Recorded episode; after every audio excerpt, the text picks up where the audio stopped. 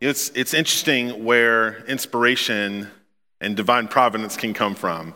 Uh, there was a great line on a tag of a Traeger barbecue product I bought once, and this is what it said Good barbecue comes from experience, and experience comes from bad barbecue. I like that. Now, my wife Sarah had to convince me not to have like a six week series on barbecue. So, this, this is the compromise that you're experiencing. Nobody starts off an expert in anything, right? If you want to get good at barbecue, you're going to have to make some bad barbecue and figure out what you're doing for a little while. You know, during the new year, there's a lot of talk about new starts. And, and so often we're afraid that we'll fail, and so we never start. So that's what we're celebrating with this series. It's a start. The series we're going to celebrate, even a small start. What are we missing out on in life because we never start? Years ago, when our daughter was young, she had to wear a helmet to correct a condition that she had, her skull shape. And this helmet actually ended up coming in handy a few times. I was taking my daughter and our son to preschool one day, and I got Betsy, our daughter, all buckled into her carrier, and then needed to help Aaron with something. And so I set the carrier on top of our kitchen counter and turned to, to mess with Aaron, something he needed.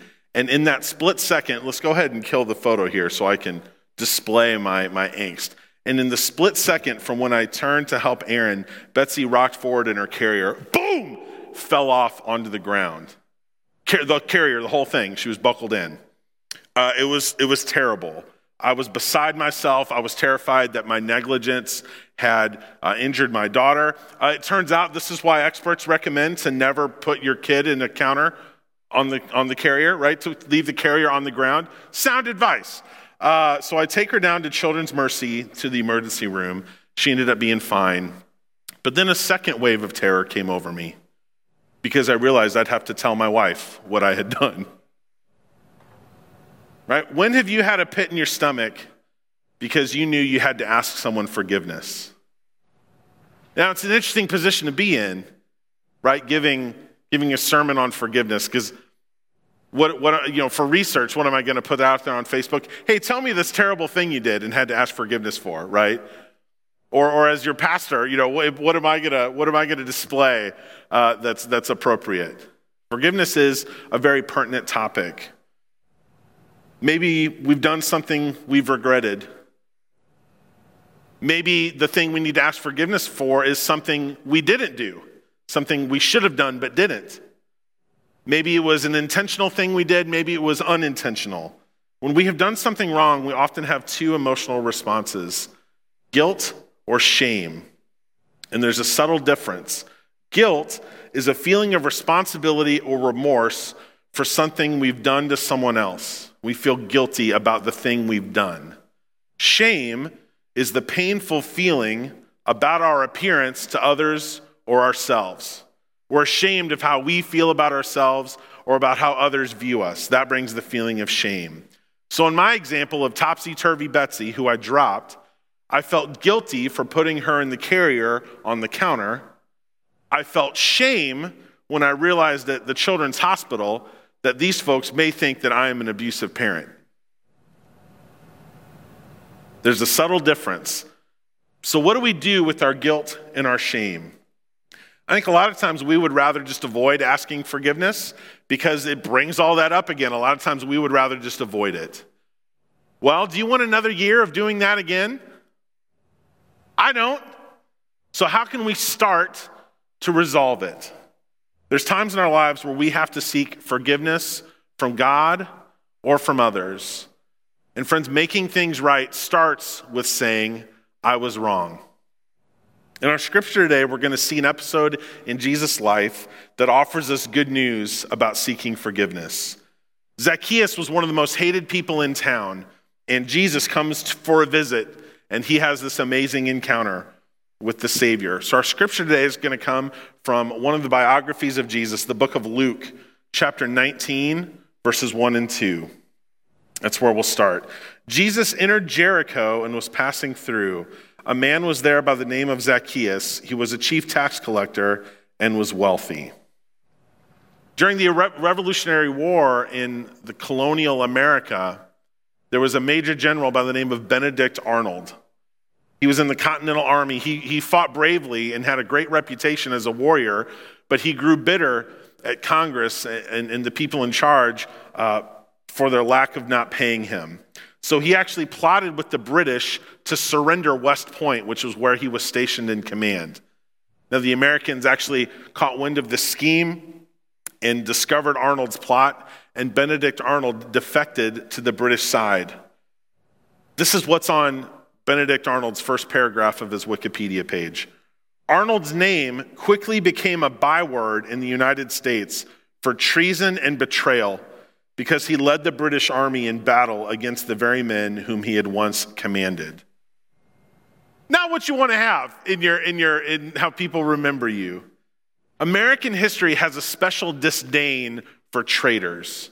And so did Jesus' people in the time of the first century. As a tax collector, Zacchaeus would have worked for Rome, and he would have been seen as a traitor. He would have been ostracized for funding the enemy. Zacchaeus collected taxes from his own people, and then the way tax collectors made their living, their salary, was whatever they could swindle people out of on top of that. So when we read that Zacchaeus was a wealthy tax collector, we can assume that he was good at his job and therefore would have been even more hated. And so Zacchaeus, one of the most hated guys in town, hears about Jesus coming around. Verse 3 He wanted to see who Jesus was, but because he was short, he could not see over the crowd. So he ran ahead and climbed a sycamore fig tree to see him. Interesting detail since Jesus was coming that way. Now, if you're old school, like I am, you'll remember the little song some of us learned growing up Zacchaeus was a wee little man, and a wee little man was he. Help me out. Okay, there we go. When Jesus reached the spot, he looked up and said to him, Zacchaeus, come down immediately. I must stay at your house today. So he came down at once and welcomed him gladly. So if you've ever thought to yourself, uh, God can't possibly forgive me with all the things that I've done, this is good news for you and for me. Because Zacchaeus hadn't made just one bad decision. Right? He, this, this was a lifetime, a whole career of bad decisions being a tax collector. And yet, Jesus doesn't give Zacchaeus a lecture, he gives him an invitation. And a pretty forward one, isn't it? Zacchaeus, I'm coming over to your house. Whatever Zacchaeus had done before was not a condition for Jesus to love him. We can't lose sight of that. And for Jesus to want to stay at Zacchaeus' house is, was, was a very significant endorsement socially. Right? Like we've, we've got had a lot of things that changed since the first century. People really haven't changed that much. Because just like in middle school, who you eat with conveys kind of social approval. And it was the same with Jesus. For Jesus to go and stay and dine with Zacchaeus would have been an endorsement, and one that Zacchaeus rarely received.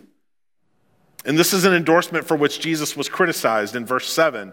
All the people saw this and began to mutter, He has gone to be the guest of a sinner.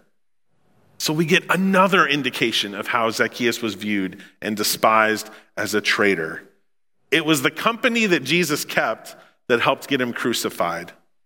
Jesus was routinely criticized for who he decided to spend time with and endorse and love and show approval to. Jesus' endorsement has brought about a change of heart in Zacchaeus and a change in action. This is Zacchaeus' response. But Zacchaeus stood up and said to the Lord, Look, Lord, here and now I give half my possessions to the poor. And if I have cheated anybody out of anything, I will pay back four times the amount. And so Zacchaeus shows a change of heart. He clearly knew that what he did was wrong. He clearly was sorry, but Jesus, excuse me, Zacchaeus went further than that. Zacchaeus, un, unprovoked by Jesus, unsolicited, volunteers to give half his possessions to the poor and then promises to pay back anything he stole and then some. Stephanie Buchanan Crowder said this Zacchaeus' desire to pay the poor shows his willingness to cleanse himself of any Roman monetary dirt. I liked that. Zacchaeus has moved beyond guilt and shame to making reparations and demonstrating repentance. Right? He wants to seek reconciliation with this community that has despised him. Jewish law would have required Zacchaeus to pay back whatever he stole plus 20%. This is from Leviticus 6 5. Anything else about which you had sworn falsely, you shall repay the principal amount and shall add one fifth to it. You shall pay its owner when you realize your guilt. So here we see Zacchaeus is going beyond what's required of him by his, his society or the Jewish law at the time. He's not just going to pay back 20% on top of what he stole from people. He's going to pay back four times, 400% what he stole. Zacchaeus was trying to demonstrate to Jesus and his community that he wanted a new start, that he wanted to make things right, and that he wants to be forgiven. And Jesus says that's exactly what's happened. Verse 10 Jesus said to him, Today salvation has come to this house because this man too is a son of Abraham. For the Son of Man came to seek and save the lost. The good news for us is that God is in the business of forgiveness. And this was at the heart of Jesus' mission to seek and save the lost. When Jesus calls Zacchaeus the son of Abraham, he's saying he's one of us. When Jesus says this man too is the son of Abraham, it's like Jesus is saying he's with me. And so if you're feeling lost or, or beyond forgiveness, then you and I are in good company with Zacchaeus. Making things right starts with I was wrong. 1 John 1:19 tells us, if we confess our sins, he is faithful and just and will forgive us our sins and purify us from all unrighteousness. Over and over the scriptures tell us that we can be forgiven. Psalm 103:12 says as far as the east is from the west, so far has he removed our transgressions from us. A famous phrase goes, only God can judge me. Well, that may be true, but we need forgiveness from God as well as others. And according to Jesus, these things are connected. Our relationships with others reflect our relationship with God. According to Jesus, the two are connected. This is from Matthew 5. So, Jesus says, when you are offering your gift at the altar, if you remember that your brother or sister has something against you, leave your gift there before the altar and go. First be reconciled to your brother or sister, and then come offer your gift. I think sometimes it may actually be easier to, to ask God for forgiveness in a prayer privately, like in your own mind, in a setting like this during a, a worship service, because we can be confident of God's forgiveness. Well, when it comes to asking forgiveness from people, it can be a little more complex, can it? So, how can we follow what, what Jesus says and seek to be reconciled with people that we've wronged? How can we make a start of seeking forgiveness from people? Making things right starts with I was wrong. So the first thing we can do is to show remorse.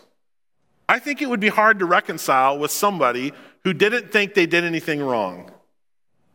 So people need to know that we are remorseful, that we regret what we did, and we wish we could do it differently. And for a lot of folks, this can be a big step.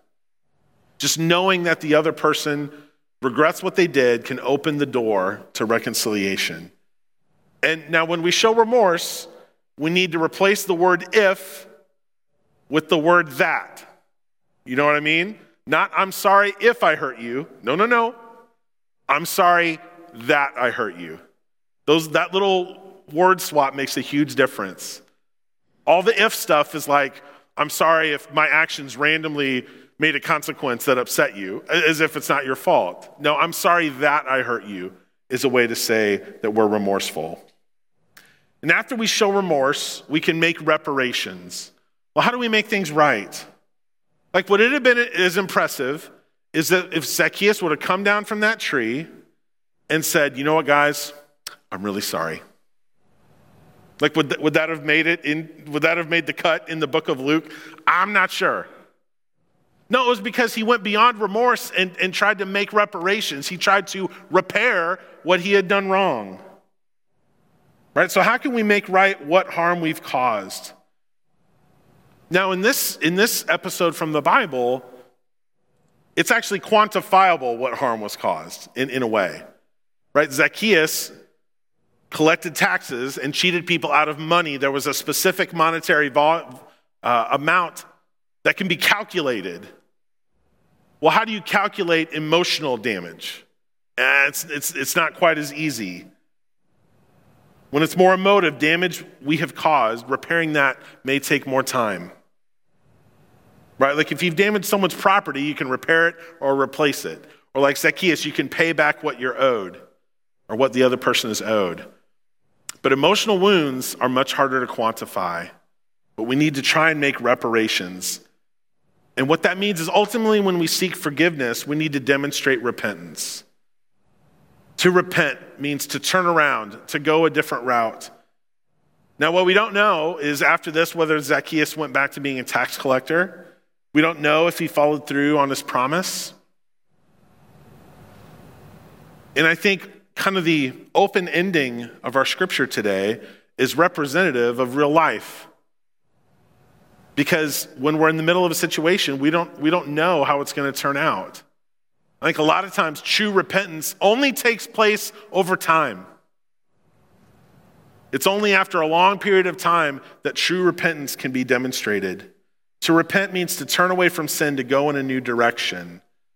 Zacchaeus didn't just feel bad, he had a change of heart that led to a change in action. And a lot of times, our change in action can only be reflected as time goes on.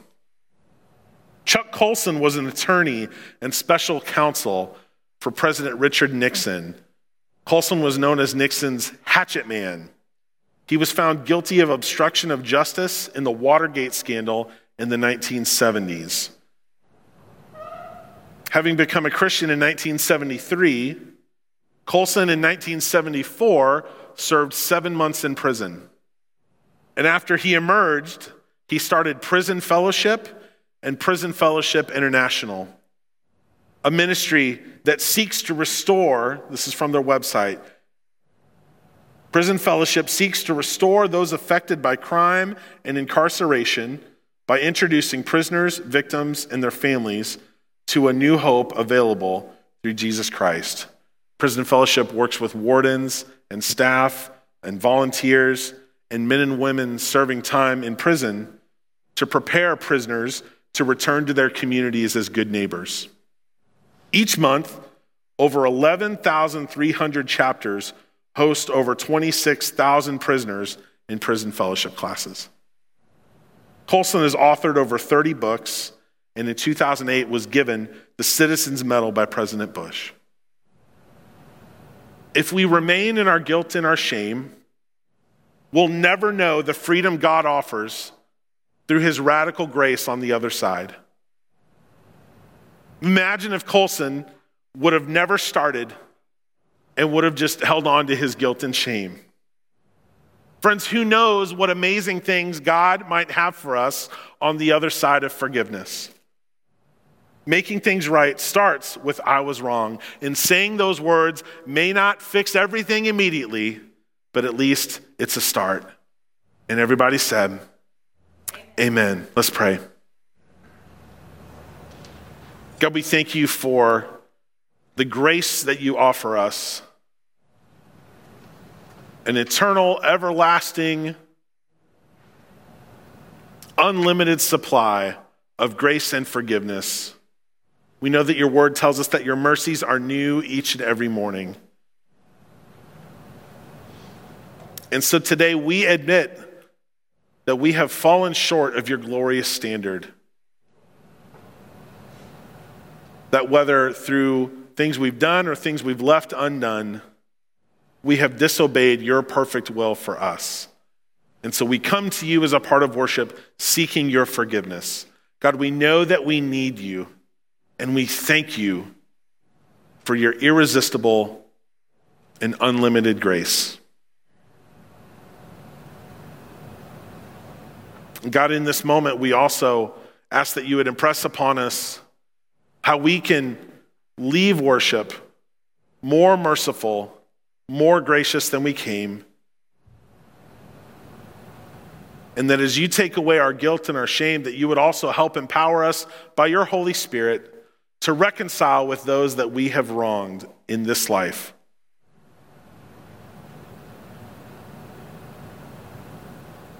God, call to mind the people that we have wronged?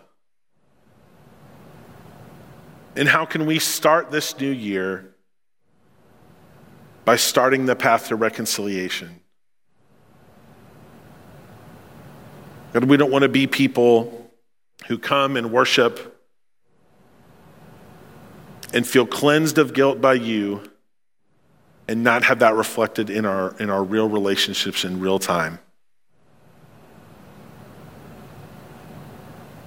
Help us to be people who are quick to not only ask for, but to offer forgiveness. And may our relationships reflect the grace that you give us as we seek the grace and forgiveness of those that we have wronged. It's in your Son's name that we pray. Amen.